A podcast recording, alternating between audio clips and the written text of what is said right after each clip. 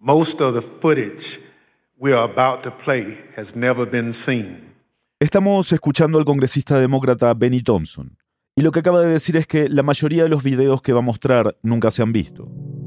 Thompson es miembro del Comité del Congreso de Estados Unidos que investiga el ataque al Capitolio del 6 de enero de 2021. Y dijo esto en la primera audiencia pública que hizo el comité hace un par de semanas. También dijo que lo que mostrarían no sería fácil de ver. This isn't easy to watch. I want to warn everyone que contenía violencia y lenguaje fuerte. La advertencia no era solo para quienes estaban en la sala. Era para los casi 20 millones de personas que sintonizaron la audiencia en horario prime. Un número comparable al rating que tienen los clásicos partidos de fútbol americano el domingo en Estados Unidos. Realmente tú lo ves y parece película, ¿no? Y lo están presentando como si fuera una película. Ella es Mariana Alfaro, reportera salvadoreña mexicana que cubre política para el Washington Post en Washington, D.C. Y estas semanas ha estado en las audiencias sobre el asalto al Capitolio. ¿Cuál es el propósito de estas audiencias y por qué deberíamos prestar atención a lo que se revela en ellas? El propósito de estas audiencias es demostrarle al pueblo americano que realmente pasó el 6 de enero del 2021.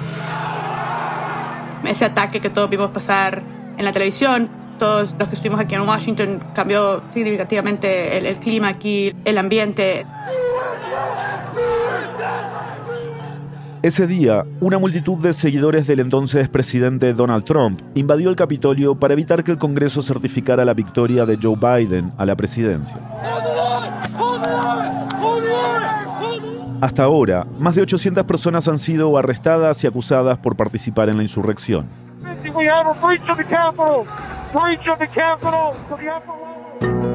Para entender qué pasó ese día, quiénes fueron los responsables y cómo evitar que algo así se repita, el año pasado se creó este comité especial de la Cámara de Representantes del Congreso. Estuvieron investigando durante casi un año. Entrevistaron a mil testigos, recopilaron más de 140.000 documentos. Y ahora, en estas audiencias, compartieron lo que descubrieron. No es algo de que, ay, ahorita vamos a preguntarle a esta gente qué pasó ese día, sino que ellos ya, saben lo que la gente va a decir cuando están interrogándolos en estas audiencias públicas, ya saben qué pasó ese día. Entonces, ahorita lo que están haciendo es como ponernos un show, ¿no? Ponernos una historia, contarnos el cuento del 6 de enero para que la gente se convenzca que lo que pasó ese día no puede pasar otra vez.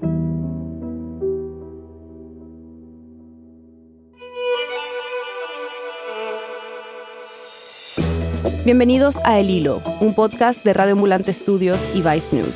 Soy Silvia Viñas. Y yo soy Eliezer Budasov. Hoy, los hechos inquietantes que se han revelado sobre el ataque al Capitolio y el legado de Donald Trump en Estados Unidos y Latinoamérica. Es 24 de junio de 2022.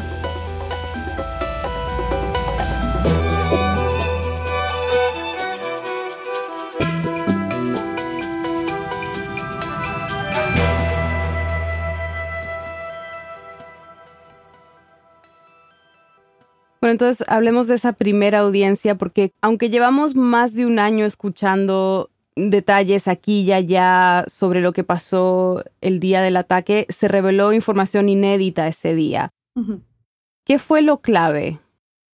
Esa fue definitivamente la, la, sesión más emocional, diría yo, porque también vimos más video del ataque en sí y creo que lo que se reveló ese día fue el lado humano del ataque. What I saw was just a, a war scene. Escuchamos a una de las policías, fue la primera policía del Capitolio en ser herida durante el ataque. I mean, I saw friends with blood all over their faces. I was slipping in people's blood.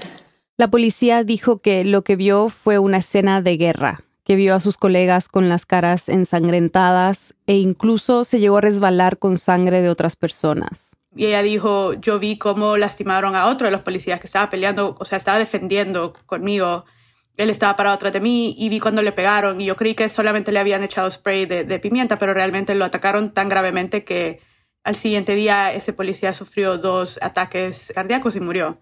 Entonces eso fue un momento que todos quedamos como en silencio, ¿no? Ese, el shock de que ya sabíamos que esto había pasado, pero esta policía sobrevivió, nos pinta una escena de guerra.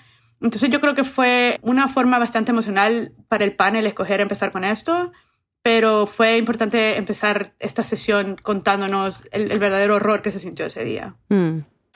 Sí, uno de los titulares que se vio de ese día era de que en esta audiencia dijeron que el 6 de enero fue la culminación de un intento de golpe.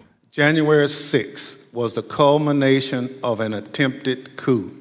Que es algo que dijo Benny Thompson, un congresista demócrata. ¿Por qué dicen eso? ¿Por qué dicen que fue la culminación de un intento de golpe de Estado? Eso es súper fuerte. Sí, y yo creo que para los que crecimos en Latinoamérica, que sabemos realmente cómo se ve cuando tratan de tomar el gobierno de este modo, vemos las similitudes y yo creo que Estados Unidos realmente esto no había pasado, o sea, en la historia. El comité no tiene el poder de criminalizar lo que pasó. Lo que pueden hacer es decir, miren, esto es lo que la evidencia que tenemos, eso es lo que creemos que Trump no fue una persona pasiva, él no estaba al lado viendo pasar esto, él realmente estaba buscando la mejor forma de quedarse en el poder y eso en sí es una forma de tratar de robarse la democracia americana porque la gente ya había votado, ya se había escogido a Joe Biden como presidente. Para el comité, la insistencia de Trump de que las elecciones fueron fraudulentas es clave. Y aunque los demócratas son mayoría en el comité, hay dos miembros del partido de Trump, Adam Kinzinger y Liz Cheney. Ellos fueron los únicos entre casi 200 representantes republicanos que votaron a favor de crear este comité investigador. Luego, formar parte de él les costó caro con su partido. A principios de este año los censuraron por pertenecer al comité. Eso significa que dejaron de recibir todo tipo de apoyo de parte del Partido Republicano. Pero esto no frenó a Cheney y Kinzinger de seguir en el comité y tampoco de hablar duramente contra Trump en las audiencias. Dijo Liz Cheney en la primera sesión, él fue el que le echó gasolina al fuego, él fue el que encendió a toda esta gente, él fue el que le dijo a los que la gente que lo apoyara que llegara al Capitolio ese día. Entonces, si eso no es un golpe de Estado, no sé, no sé qué es se habló de esta multitud violenta, ¿no? Que irrumpió en el Capitolio y que no lo hicieron de forma espontánea. ¿Qué pruebas dieron ellos de esto? De que no fue espontáneo, de que fue planeado. Sí, tuvimos este documentarista británico que estaba siguiendo a uno de los grupos extremistas que participó en el ataque, los Proud Boys. Los Proud Boys ya lo venimos siguiendo desde hace mucho tiempo. Es la mayoría hombres, la mayoría blancos de alrededor de Estados Unidos que tienen sus como grupitos estatales y se juntan para protestar cosas que ellos creen que están afectando los Estados Unidos que ellos conocen, ¿no? Básicamente es un grupo de supremacía blanca y de superderecha. Entonces, ese fue uno de los grupos que estábamos siguiendo ya, reporteros, el FBI, todo el mundo sabe que este grupo existe. Y ellos fueron los que, con otro grupo similar que se llama Oath Keepers, fueron los dos, yo diría, los más importantes en planear traer toda esta gente aquí a, DC. Una de las pruebas que citó el comité durante esta primera audiencia es un tuit que publicó Trump unas semanas antes del asalto al Capitolio. Liz Cheney lo leyó. Be there, he instructed them. Will be wild. El tuit dice, habrá una gran protesta en Washington el 6 de enero. Vayan, será salvaje. Para el comité, la publicación de este tuit marca un momento decisivo en todo esto. Muchos de los manifestantes a los que entrevistaron dijeron que se habían inspirado en ese llamado de Trump para viajar a Washington. La cosa es que los extremistas se tomaron el llamado más a pecho. Según la investigación, grupos como los Proud Boys y los Oath Keepers vieron el tuit como un llamado a la lucha. Entonces, eso es lo que se está pintando ahorita que no fue, ay, son turistas que vamos a llegar, no, esto fue preplaneado, o hay evidencia que esta gente se había sentado, había hablado, había dicho, vamos a pedir buses, vamos a traer este tipo de armamento, de pistolas, de rifles, todo eso. Ese 6 de enero, antes del ataque, hubo un meeting o rally de Trump. El documentalista británico que estaba grabando a los Proud Boys le dijo al comité que unos 200 de ellos empezaron a marchar hacia el Capitolio en vez de dirigirse hacia donde era el meeting. Eso le pareció extraño porque creía que estas personas habían viajado a Washington para estar en esa reunión. Y el documentalista nos dijo, bueno, sí, pasó el rally, después fuimos a comer unos tacos antes de que entraran al Capitolio. Entonces sí se puede ver que fue premeditado, ¿no? Lo que el comité quiere buscar es qué conexiones hay entre estos grupos y la gente cerca de Trump, los aliados de Trump, la administración de Trump. Desde la primera audiencia se habló de que Trump tenía un plan sofisticado para anular las elecciones en las que perdió la presidencia y que lo había orquestado durante meses. Eso lo dijo la republicana Liz Cheney. El comité está tratando de probar que Trump realmente sí sabe que perdió, pero que sigue pretendiendo porque le beneficia a él. Hay bastante evidencia de que Trump estaba necio, de que tenía que ganar la elección, aunque ya mucha gente alrededor de él le dijo que no, lo había ganado. Bastante las pruebas han sido eh, entrevistas con la gente cercana a Trump. Eso es donde el factor de sorpresa ha sido bastante importante, porque por ejemplo estamos viendo a Bill Barr, su fiscal general, que el Bill Barr hizo muchas cosas que Trump le pidió. Tenían una relación muy cercana. Tanto así que los demócratas alguna vez lo acusaron de parecer el abogado personal de Trump en vez del fiscal general. Por eso su testimonio fue tan sorpresivo, porque desacreditó a Trump y no fue suave al hacerlo. Esto que tú estás pidiendo, que, que dice que la elección es fraudulenta, es falso, es mentira. Completely bogus and silly and usually based on complete misinformation. También dijo que eran acusaciones tontas y basadas en información falsa. Dijo hasta una, una mala palabra para describirlo. I mean, that the claims of fraud were bullshit. Y eso fue bastante impresionante. Lo que siguió después fue un video de Ivanka Trump diciendo, I respect Attorney General Barr. yo respeto mucho al fiscal general y yo creo lo que le está diciendo. What he said was saying. O sea, evidencia de que Ivanka Trump también no creía que Trump había ganado la elección. Y aunque sea su propia hija contradiciéndolo, Mariana dice que hubo otras pruebas que le parecieron aún más impresionantes. Es el circulito de gente que le estaba diciendo, no, sí, tú sí ganaste. Uno de los miembros clave de ese círculo es el abogado y exalcalde de Nueva York, Rudy Giuliani. Según los testigos que presentó el comité, Giuliani estaba con Trump en la noche de la elección y le aconsejó que dijera que era un fraude, aunque aún no se habían terminado de contar los votos. Los testigos dicen que Trump dejó de escuchar a sus asesores y siguió el consejo de Giuliani, que además estaba aparentemente ebrio. Otra figura clave del círculo cercano de Trump es John Eastman. John Eastman fue un abogado muy cercano a Trump, que fue el que básicamente contrataron para buscar opciones de cómo el presidente podía combatir los resultados de la elección. Él y con Giuliani eran los que seguían como diciéndole cosas al presidente que el presidente creía o que el presidente decía, bueno, vamos a hacer eso. Básicamente ellos le echaban más leña al fuego, ¿no?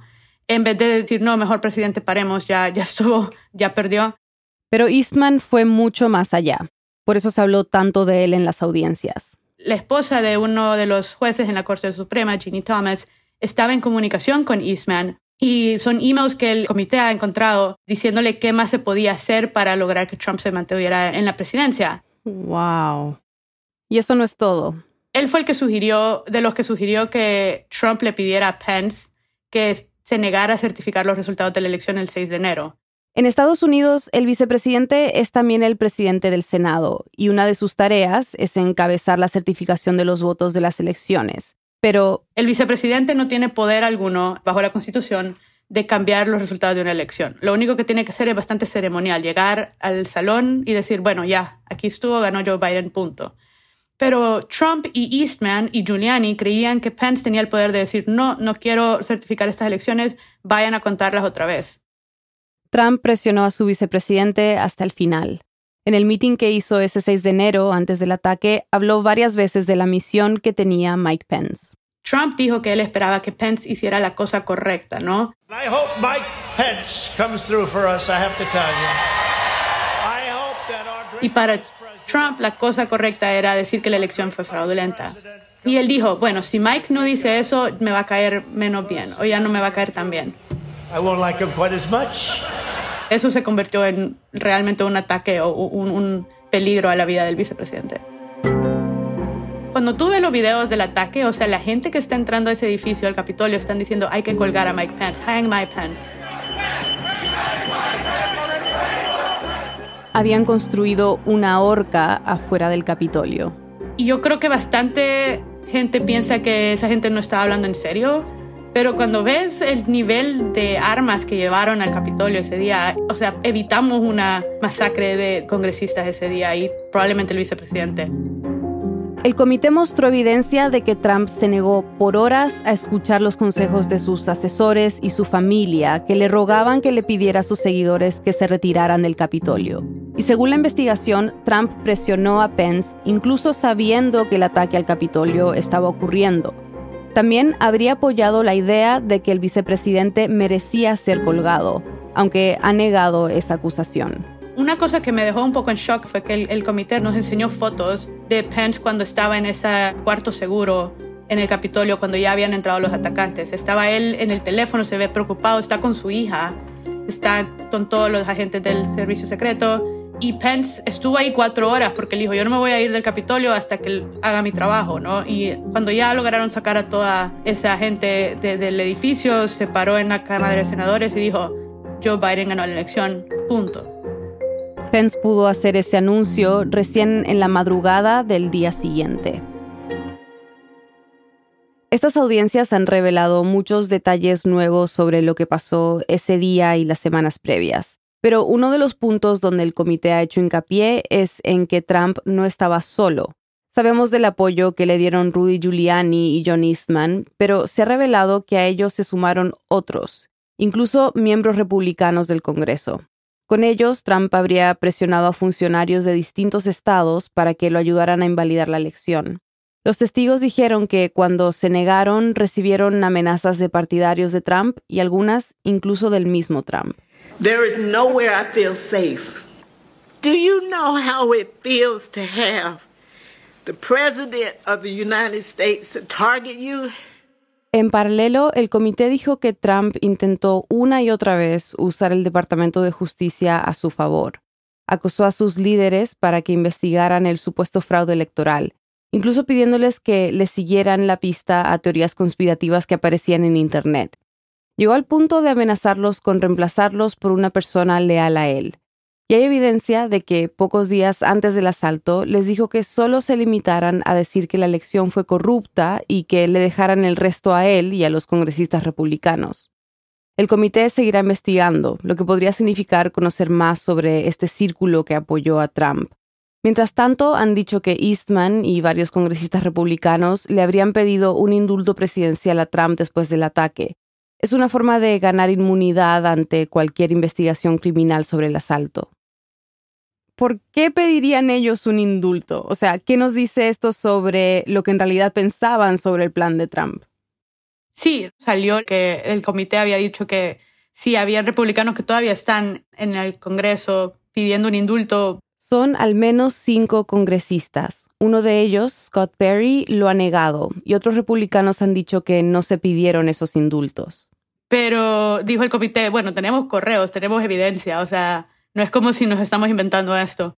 Se sabe que al final de su presidencia, Trump dio más de 140 indultos. Y pudo haber dado más porque la Constitución no nos dice si los indultos tienen que ser públicos. O sea que pueden haber un montón de indultos privados que no sabemos. Pero también nos demuestra algo que el comité quiere saber, que qué gente dentro del Congreso en sí estaba apoyando lo que Trump estaba diciendo, no solo con sus palabras y con sus tweets, sino también con acciones. El comité mostró un video de uno de los congresistas, el Representative Loudermilk, dando un tour el día antes del ataque a un grupo de personas en el Capitolio, pero en cuartos y pasillos y escaleras del Capitolio que realmente uno nunca va. O sea, yo cuando voy al Capitolio voy, paso por esos pasillos porque sé que es un atajo para llegar a otro lado, ¿no? Pero no es porque, wow, esto es tan bonito, qué turístico. Es como el pasillo de servicio, ¿no? Las escaleras para llegar a un cuarto donde nadie tiene que estar más que los legisladores. Entonces, no es evidencia total de que este tour tenía algo que ver con el ataque, pero sí muchas personas empezaron a preguntarse, bueno, ¿y esta gente que estaba haciendo aquí? Y no solo estaban ahí viendo, estaban tomando fotos, estaban tomando video de las escaleras. Y todavía, o sea, está a verse, a verificarse, pero el comité dijo que una de las personas en ese tour sí participó en el ataque el siguiente día. Entonces, esa pregunta, ¿no? De que, qué tanto tuvo que ver la gente dentro del Capitolio, dentro del Congreso con este ataque. Se ha dicho de otros congresistas que también dieron tours similares antes del ataque, que probablemente también cayeron en la misma idea de que Trump les estaba vendiendo, ¿no? Que la elección fue ilegítima, que la elección fue fraudulenta. Pero al llegar a ese nivel de ser cómplices en un ataque así, ya estamos hablando de acusaciones bastante, bastante serias. Me imagino que es muy temprano para saber, pero creo que todos nos estamos preguntando, ¿no? Como qué efecto podría tener todo esto que están revelando y lo que queda por revelarse en las elecciones parlamentarias este año y presidenciales en dos años más, si podría afectar una eventual candidatura del mismo Trump, ¿no? Sí, Bastante la crítica republicana hacia este ejercicio que se haciendo el comité es que dicen, bueno, solo nos están haciendo ver mal para poder ganar en noviembre. que no es totalmente, o sea, obviamente el comité está ahí por una razón. Un efecto secundario es que sí, que los demócratas pueden sacar un poquito de beneficio de estas audiencias. Pueden decir, bueno, nosotros hicimos nuestro trabajo, les demostramos que los republicanos bastante sabían lo que estaba pasando ese día, bastante sabían que la elección fue recta, que fue justa y aún así siguieron mintiendo, voten por nosotros. Lo que pasa es que aquí en Estados Unidos la memoria es muy corto plazo, así que no sé cuánto va a lograr cambiar la mente de la gente estas audiencias cuando van a ir a votar en noviembre. Ahorita los demócratas están en alto, alto riesgo de perder la Cámara de Representantes y también el Senado. Y también están en riesgo de que en el 2024 Joe Biden, sí, sí, corre otra vez que no gane. Entonces, estamos hablando de cosas que van a pasar en meses a dos años pero al menos queda en el récord, ¿no? Que los demócratas trataron de demostrar que todo esto estaba pasando. No solo los demócratas, también Liz Cheney y Adam Kinzinger, que son estos dos republicanos que se han mantenido contra Trump, que sí en el récord que todo esto pasó y que si la gente sigue creyendo esto, bueno, ya les demostramos, ¿no? Ya les pusimos la evidencia. Si quieren seguir creyendo esto, pues ni modo. Más allá de los efectos que esto pueda tener en términos electorales, ¿no? En tu opinión, ¿Qué provocó lo que pasó ese 6 de enero en la democracia estadounidense y de qué manera lo que ha revelado estas audiencias puede cambiar las cosas? Una de las cosas que más me he dado cuenta, especialmente ahorita cubriendo la primera ronda de los votos para noviembre, es que sí se sembró dentro del público americano este miedo, este temor de que las elecciones no son justas. Y uno quiere decir, bueno, qué gente, que, ¿por qué se va a creer eso? Pero realmente uno tiene que entender que si lo ven desde la persona que más confían, que es Trump, entonces sí se lo van a creer y van a crear problemas en el sistema electoral de Estados Unidos porque vamos a seguir viendo gente diciendo, no, no quiero votar porque nadie cuenta mi voto, o no, no quiero votar porque se van a robar mi voto. Eso es número uno. Número dos, una cosa de lo que el comité quiere probar es cómo se creó esta mentalidad masiva dentro de Estados Unidos de la supremacía, es una combinación de la extrema derecha y la supremacía blanca, que creen que su modo de vivir está bajo ataque, ¿no? Y Trump le echó leña al fuego, ¿no? Él le dijo, no, ustedes están bajo ataque. Y él les hizo creer eso y eso alimentó esa idea, ese fanatismo que los llegó a traer aquí, a la Capitolio y atacarlo, ¿no? Entonces eso es otra cosa que el comité está explorando, está tratando de ver cómo se puede evitar que esta, estos grupos sigan creciendo porque realmente están convirtiéndose en un tipo de terrorismo doméstico. O sea, da, da un poco de terror pensar que esos grupos se sienten seguros haciendo eso aquí en Estados Unidos. Después de la pausa, ¿cómo ha influido el trampismo en América Latina? Ya volvemos. Hola, soy Bruno Celsa, fact-checker de El Hilo Junto a mi colega Desiree Yepes, hacemos la verificación de datos de cada uno de los guiones de este podcast. Por ejemplo, el episodio pasado, que se llamó Bruno, Dom y la guerra latente que amenaza la Amazonía, requirió 111 notas de verificación y aproximadamente 8 horas de chequeo. Una de las principales complejidades de esta verificación fue confirmar el estado de Bruno Pereira y Don Phillips, ya que las noticias sobre su desaparición y el hallazgo de sus cuerpos se contradijeron a lo largo de toda la semana. Sin embargo, gracias a este ejercicio, hacemos a nuestro periodismo más confiable y nos aseguramos de que cada semana recibas información verificada y contrastada. Gracias por escuchar. ¿Cuál es la relación entre el gobierno de El Salvador y las pandillas? A finales de marzo, El Salvador vivió la jornada más violenta de este siglo. El periódico El Faro obtuvo grabaciones que dan pistas sobre las razones detrás de esta matanza. En nuestro episodio 109, los audios que explican la peor matanza del siglo en El Salvador, el periodista Carlos Martínez nos explica qué revela su investigación sobre la relación entre el gobierno y las pandillas. Encuéntralo en tu app favorita para escuchar podcast o ve a nuestra página elhilo.audio. Gracias por tu escucha. Yo creo que lo que más llama la atención es que una democracia que dábamos por sólida, una en la cual eh, un quiebre democrático pudiera ocurrir, era algo muy lejano, pero el hecho de haber enfrentado un evento que se propuso quebrar la democracia norteamericana, desobedeciendo el mandato popular de una elección, impresionante es ver que estuvo muy cerca de realizarse. Estamos de vuelta en el hilo. Y el que acaban de escuchar es Alberto Vergara, politólogo, profesor e investigador de ciencia política de la Universidad del Pacífico de Perú. Es decir, las garantías institucionales durante años fueron cediendo, debilitándose, no pudiendo contener muchas de las iniciativas no democráticas de Trump. Y entonces, claro, creo que para el mundo es una lección de mucho susto ver que en un país como Estados Unidos pueden ser víctimas de personajes de vocación autoritaria que pueden tener la decisión y finalmente el, eh, un grado alto de, de, eficacia para ponerlas en riesgo. Yo creo que eso es lo más impresionante de lo que ocurre ese día y de lo que se está revelando en estas audiencias, ¿no? ¿Qué significa Trump para ti, visto desde la perspectiva de alguien que analiza bueno, la política latinoamericana?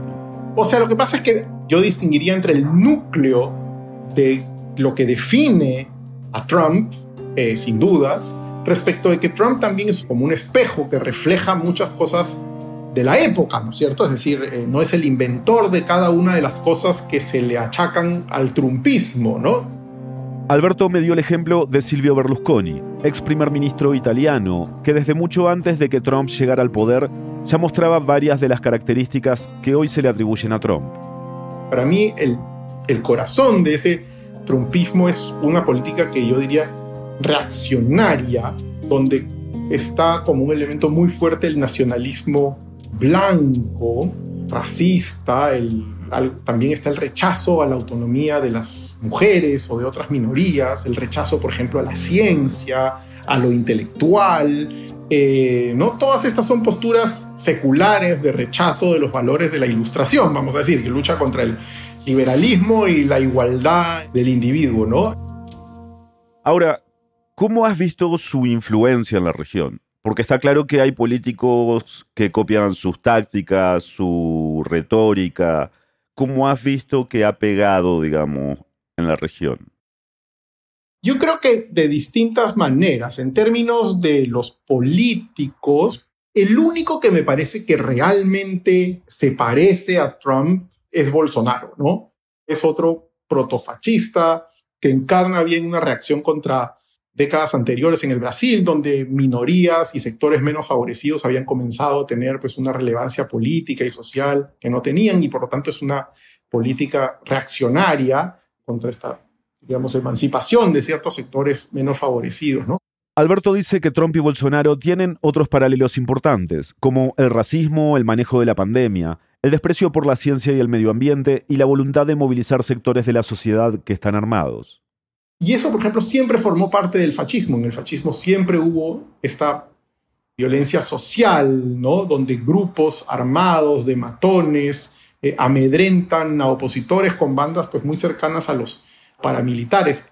Orwell, cuando dice que tiene que definir el fascismo en una palabra, dice bully, ¿no? Y entonces son, son proyectos de, de ese tipo. Eso por el lado de los líderes que se parecen a Trump. Por otro lado, Alberto cree que la mayor influencia quizás no ha venido del hombre, sino del movimiento, del trumpismo como tal. En las redes ha surgido esta nueva derecha que replica esta idea de que lo importante hoy en la política es la batalla cultural, ¿no? Durante 30 años probablemente, desde final de los 80, la derecha latinoamericana fue una derecha muy centrada en lo económico, muy en profundizar el libre mercado, en profundizar las privatizaciones, ¿no? En cambio, esta nueva derecha, inspirada, influenciada por el trumpismo, habla otro lenguaje. Un lenguaje ligado a la posverdad, dice Alberto. Es decir, cuando las personas piensan que su opinión y lo que sienten valen más que los hechos objetivos. Te repiten lo que tú ya te vas este, convenciendo y vas produciendo una realidad alternativa. De hecho, en los hearings, en las audiencias de estos días, el ex fiscal norteamericano decía que en un momento él creyó que realmente Trump estaba fuera de contacto con la realidad. Y yo creo que hay algo de eso, ¿no? estas burbujas con realidades alternativas, con conspiraciones. Y eso ha tenido un impacto en toda esta nueva derecha antiprogresista que está en las en las redes y cuya inspiración clara es el trumpismo, ¿no? Claro. Te quería preguntar respecto de esto que, nos estás diciendo. Tiene un poco que ver con esta retórica de Trump que tiene mucho de la idea de regresar a un supuesto pasado idílico, ¿no? El Make America Great Again. ¿Crees que los líderes populistas de América Latina han adoptado también esta idea de regresar a un supuesto pasado grandioso o es previo a Trump? Algunos lo han intentado y lo han adoptado y creo que estos grupos de los cuales hablábamos hace un instante, radicalizados de derecha en las redes, efectivamente quieren volver el reloj de la historia hacia atrás. Pero quienes lo han intentado de verdad, salvo nuevamente con la excepción de Bolsonaro, me parece que no, no, o sea, no ha tenido éxito, ¿no? Es algo que acabamos de ver en Colombia, donde Rodolfo Hernández perdió las elecciones contra Gustavo Petro. Hernández proponía, por ejemplo, eliminar la alta consejería para la equidad de la mujer. También dijo que idealmente las mujeres deberían dedicarse a la crianza de los niños. Y Alberto me dio otro ejemplo parecido y también bastante reciente. El ex candidato a la presidencia en Chile, José Antonio Cast. Durante su campaña propuso eliminar el Ministerio de la Mujer y derogar el aborto en tres causales. Es decir, de alguna manera volver al pasado. Y eso no caló, especialmente porque los feminismos y los derechos alrededor de la igualdad de género se han convertido en una verdadera fuerza política en América Latina. Y en Perú también estuvo la candidata Keiko Fujimori, que durante su campaña presidencial reivindicaba al gobierno de su padre, que Alberto describe como una versión tardía de los antiguos regímenes militares de derecha en la región. Hay otro elemento del pasado al que han apelado los mismos candidatos o los sectores de derecha que pedían el voto por ellos. Los viejos fantasmas del comunismo y el socialismo, a los que hay que vencer como sea. Lo cual no quiere decir que no existan o que sigan teniendo una presencia importante en redes y que van ganando adeptos, pero me parece que en América Latina es más difícil plantearte hacer política desde la nostalgia que en otros sitios, ¿no? Alberto cree que en Estados Unidos esta retórica sí ha tenido éxito, porque hay un sector de la población que desea volver al pasado está el señor que trabajaba en la mina y que se cerró la mina y que dice, bueno, volver a ese momento en que había la mina, o habrá otro que piensa volver a cuando las fábricas de autos eran importantes en Detroit, o habrá el que piensa volver al momento en que los sindicatos eran importantes, pero en, en América Latina plantearte una agenda política de la nostalgia es esencialmente ridículo. Y creo que por eso en las últimas elecciones quienes han apostado por eso están perdiendo las elecciones. ¿Cómo se compara este populismo de Trump al que hemos conocido muy bien a través de los años en Latinoamérica?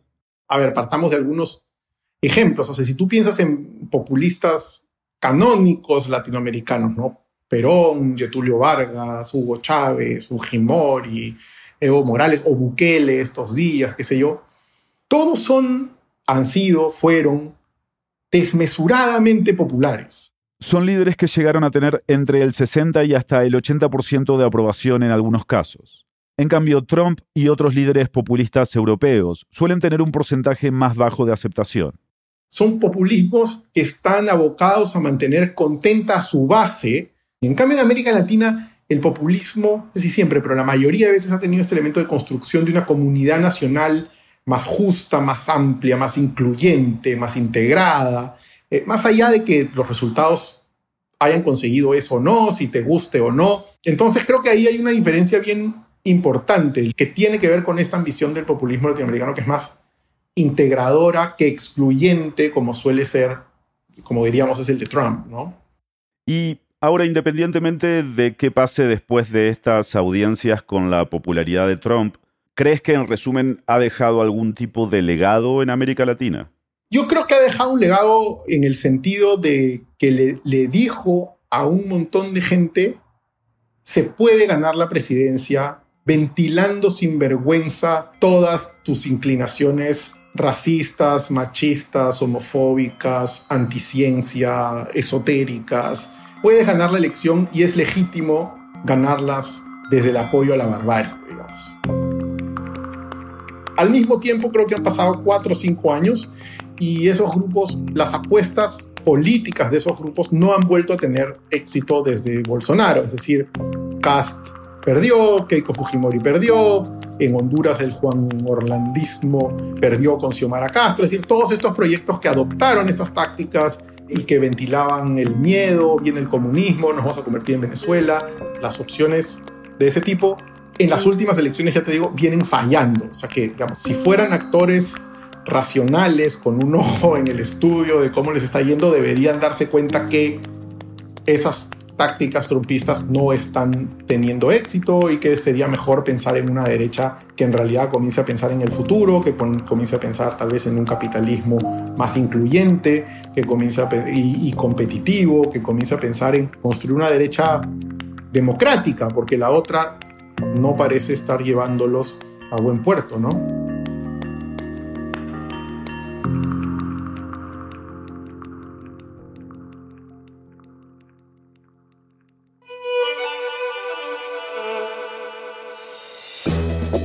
Episodio fue producido por mí, Daniela Cruzat, y por Mariana Zúñiga. Lo editaron Silvia Viñas, Daniela Alarcón y Eliezer Budasov. Desiree Yepes y Bruno Celsa hicieron el fact-checking. La mezcla, el diseño de sonido y la música son de Elías González. El resto del equipo de El Hilo incluye a Inés Renique, Denise Márquez, Samantha Proaño, Paola Leán, Elsa Liliana Ulloa y Camilo Jiménez Santofimio. Daniel Alarcón es nuestro director editorial y Carolina Guerrero es la CEO de Radio Ambulante Estudios. Nuestro tema musical lo compuso Pauchi Sasaki. El Hilo es un podcast de Radio Ambulante Estudios y Vice News. Gracias a quienes se han unido a Deambulantes, nuestras membresías. Dependemos de miembros como ustedes para garantizar el tipo de periodismo que hacemos en el hilo. Si este podcast te ayuda a entender mejor lo que ocurre en América Latina, considera hacer una donación hoy. Sin importar el monto, tu contribución nos ayudará a garantizar nuestro periodismo riguroso e independiente. Súmate tú también en el hilo.audio slash apóyanos. Muchas gracias. Y para estar al tanto de las noticias más importantes de la región y de cómo se desarrollan esta y otras historias que cubrimos, síguenos en nuestras redes sociales. En Twitter y en Instagram nos encuentras como El Hilo Podcast. Gracias por escuchar.